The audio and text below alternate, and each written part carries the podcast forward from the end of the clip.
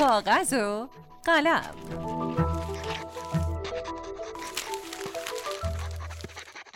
سلام. من عطیه سلطانی هستم نویسنده و مدرس دانشگاه.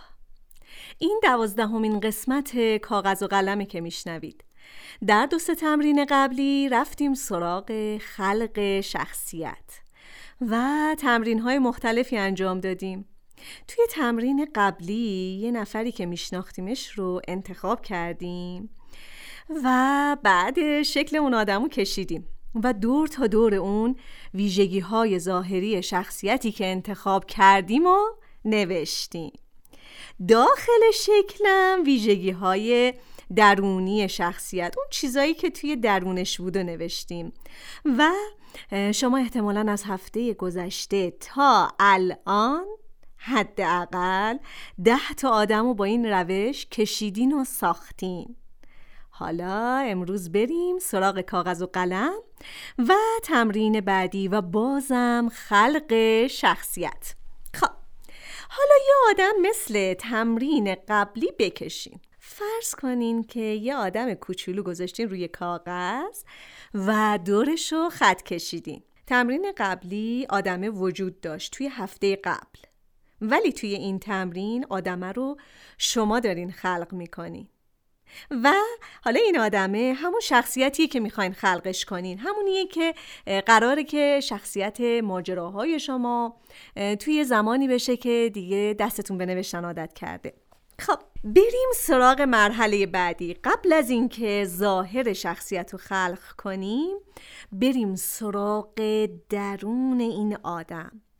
یه فهرست درست کنین از اینکه درون این آدم چی میگذره. مثلا ده تا عبارت بنویسین در مورد شخصیتی که می‌خواین خلق کنین. اول مثلا چه آرزوهایی داره؟ سفر دور دنیا یه همچین چیزی. دوم از چه چیزایی خوشش میاد؟ نوشتن شعر گفتن آواز خوندن و سوپ درست کردن. سوم. از چه چیزایی میترسه؟ تنهایی تاریکی فراغ خانواده. چهارم از چه چیزهایی متنفره؟ دروغ گفتن و دروغ شنیدن. پنجم چه چیزایی غمگینش می‌کنه؟ غم دوستاش غم عزیزانش و دوری از یار. خب ششم. چه چیزایی شادش می‌کنه؟ هفتم. حسرت چه چیزایی رو می‌خوره؟ هشتم. در مورد عشق چه نظری داره؟ نهم. چه کتابایی رو خونده؟ حالا سعی کنین چند تا ویژگی دیگه یا چند تا عبارت دیگه هم شما اضافه کنین. خب. این عبارت ها رو در مورد این شخصیتی که کشیده بودین داخل اون شخصیت بنویسین. خب نوشتین؟ حالا میریم سراغ مرحله بعدی. میریم سراغ بیرون شخصیت. قراره که درباره ظاهرش یه چیزایی بگیم. که زنه یا مرد پیره یا جوونه کوتاه یا بلنده. البته شاید ممکنه که همون موقع به این چیزا فکر کرده باشین. ولی الان باید رسما بنویسینش. صورتش کلش موهاش لباساش چشماش دستهاش پاهاش. مشکلی داره؟ نداره. چطوریه؟ چه شکلیه؟ چه فرمیه؟ چیا پوشیده؟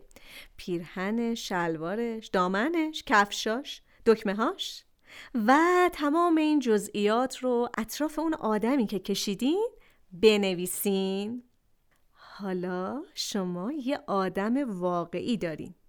و می‌تونین در آینده معمورش کنین که توی یه داستان بره سراغ یه چیزی که دوست داره یا بره سراغ یک حادثه. خب تمرین امروز همینجا تموم شد. سعی کنید هر روز یه شخصیت با همین روش بسازین خلق کنین و یه دفترچه کامل برای خودتون بنویسین.